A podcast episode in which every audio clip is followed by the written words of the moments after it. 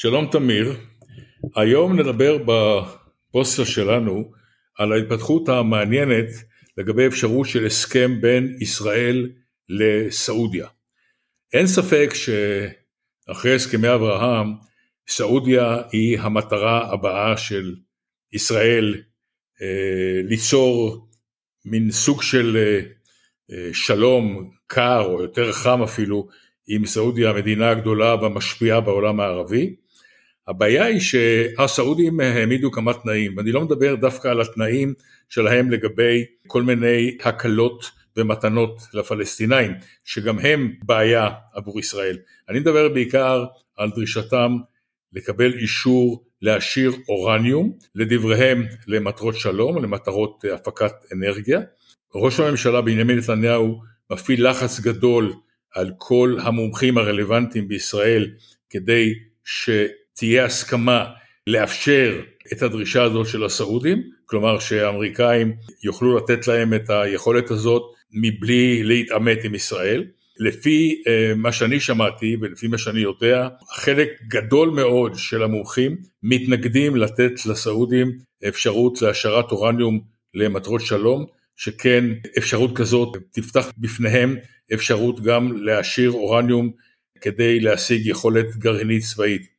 כל המומחים האלה אומרים שאחרי אה, מה שקרה עם איראן ועם החולשה של העולם שנמשכת עד היום בנושא האיראני, שהאיראנים יכולים מול החולשה הזאת להמשיך ולהשאיר אורניום והם על סף יכולת גרעינית צבאית, אסור לתת לסעודים שום יכולת גרעינית, שכן אין להם בעיות אנרגיה, יש להם הרבה נפט, ולכן אין שום סיבה לתת להם להקים כור גרעיני, שכן כור כזה הוא שלב ראשון ביכולת של העשרה צבאית, אורניום ברמה שניתן לייצר ממנו פצצה גרעינית. אה, נתניהו כאמור לוחץ, כי נתניהו רוצה פה הישג מדיני, זה בהחלט הישג גדול, אבל אני חושב שהמחיר שישראל תשלם מול הישג כזה, הוא מחיר שהוא לא מתקבל על הדעת. יש לנו מספיק צרות עם איראן שכאמור היא על סף יכולת גרעינית צבאית, עוד מדינה כזו באזור תפתח פה למעשה מרוץ חימוש כי טורקיה רוצה ומצרים רוצה, כולם רוצות פתאום להשיג יכולות אה, גרעיניות צבאיות ולכן לדעתי הנושא הזה רגיש וצריך לעצור את המרוץ הזה של נתניהו לעבר ההסכמות שיכללו אה, יכולת כזאת עבור הסעודים. ובכן דעתי קצת שונה בעניין הזה. אני יודע שמאוד מקובל אה, לחשוב שנתניהו מאוד רוצה את המורשת שלו עם המדליה הסעודית ובשביל זה הוא מוכן לעשות הכל אבל אני לא חושב שבזה הדברים אה, נעוצים. ערב הסעודית צריך להסתכל על הגיאוגרפיה שלה זו מדינה שעשירה מאוד בנפט, עשירה בגז ועשירה גם במרבצי אורניום בדיוק כמו שבישראל יש את המחצב הזה אה, גם באיראן נמצא אורניום. כל מדינה שיש בה את המחצבים האלה רוצה להפוך את האבנים החסרות הערך האלה לדלק שאפשר לסחור בו ולהשתמש בו.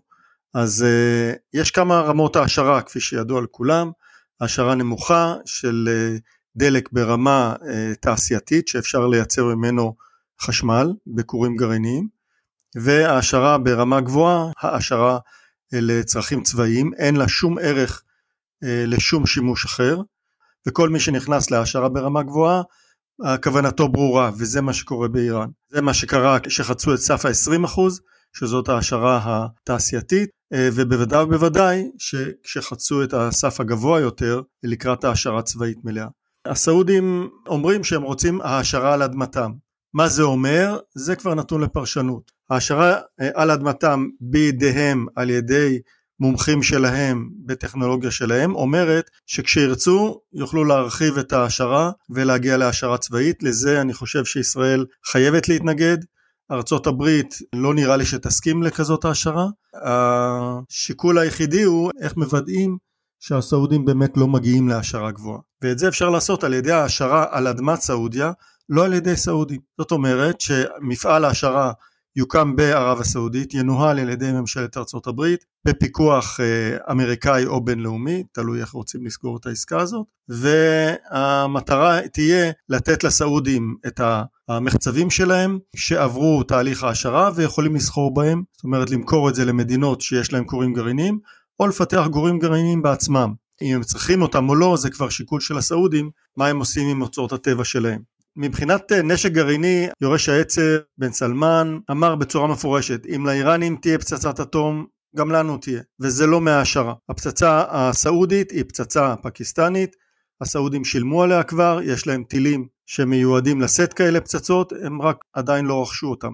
מכיוון שלאויב העיקרי שלהם, לאיראנים, אין עדיין פצצה כזאת, אבל הסעודים הצהירו בצורה ברורה שזאת כוונתם.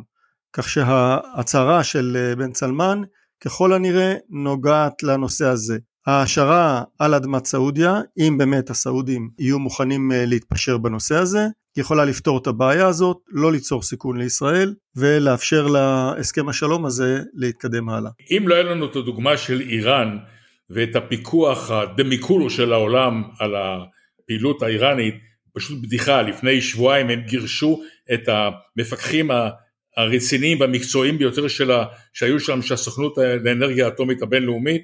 אני לא סומך על החלטות כאלה, אני לא סומך בעניין הזה על המעצמות. איראן רימתה את ארה"ב ומרמה את אירופה ועושה מה שהיא רוצה. היות ויש לנו את הדוגמה האיראנית, אני חושב שישראל צריכה להתנגד ככל יכולתה לתת למדינה כלשהי במזרח התיכון יכולת בכלל לטפל באורניום בכל צורה.